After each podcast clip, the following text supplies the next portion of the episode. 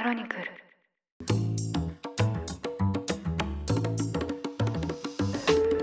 おはようございます。2023年5月10日水曜日、ニュースコネクト、あなたと経済をつなぐ5分間、パーソナリティの野上秀文です。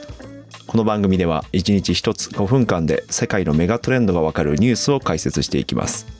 朝の支度や散歩、通勤、家事の時間などにお聞きいただけると嬉しいです。今日5月10日は私の母親の誕生日です。この連休には父親と一緒に関西から関東へと来てもらいました。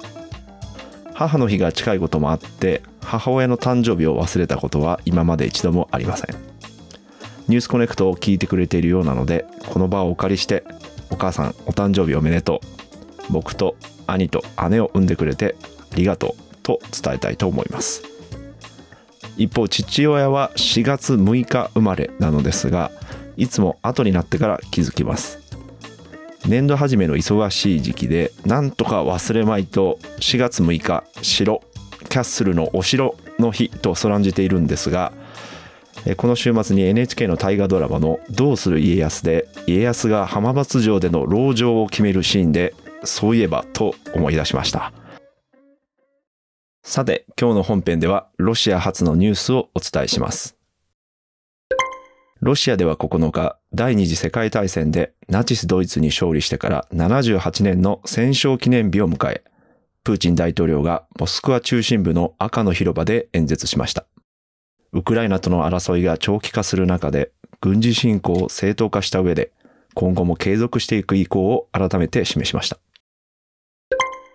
戦勝記念日はロシアの最も重要な祝日の一つです。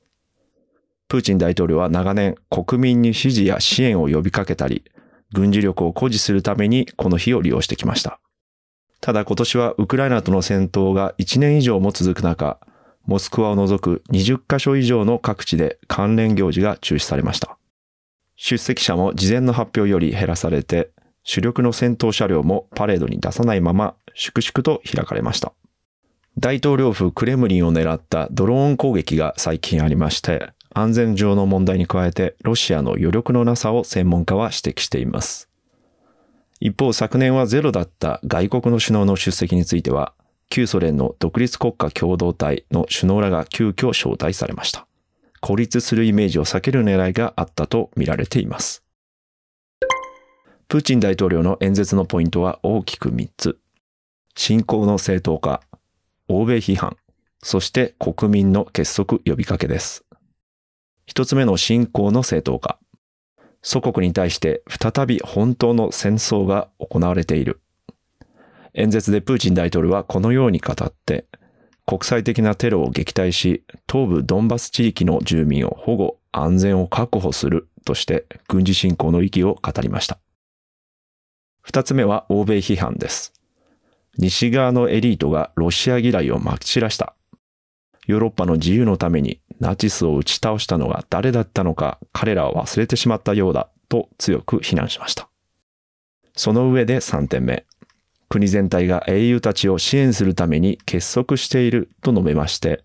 国民にさらなる団結を呼びかけました。ドローン攻撃に対する発言が注目されましたが、触れられることはなく、侵攻から間もない昨年の演説と大きな差がない内容でした。こうして真新しさに欠ける内容に終始したのは、来年3月に大統領選で5期目の当選が確実だとされる中で、戦況の大幅な悪化や内政の混乱を起こさないようにという背景がありそうです。最後にウクライナの現在の戦況について触れましょう。プーチン大統領はこの日に向けて国民にアピールできる戦果を得ようと、東部激戦地バフムトの完全掌握を目指してきたと見られています。ただバフムトをめぐっては、ロシアの民間軍事会社ワグネルの代表が弾薬が不足しているとロシア国防省を激しく非難して撤退を一時的に表明しました。その2日後には供給が約束されたと主張しましたが、混乱が表面化しています。アメリカの情報機関を統括するヘインズ国家情報長官は、ロシアは前線で防戦的な作戦に移行したとみられる。今後はロシアとウクライナの攻守が逆転して、ロシアの守りが手薄な戦地についてウクライナがいつどこを攻めて奪還するかということに注目が集まっています。冒頭に触れましたどうする家康の最新話では、武田信玄に追い詰められ、打って出るべきか籠城を続けるべきか、家康が究極の選択を迫られるという展開でした。戦闘では攻撃3倍の法則として、有効な攻撃を行うためには守る相手に対して3倍の兵力が必要となるとするセオリー、考え方があります。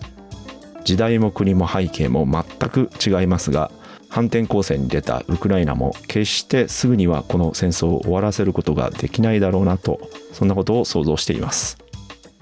ニュースコネクト、お相手は野上秀文でした。番組への感想はカタカナでハッシュタグニュースコネクトとつけてツイッターに投稿してください。もしこの番組を気に入っていただけましたら、ぜひフォローいただけると嬉しいです。それでは良い一日をお過ごしください。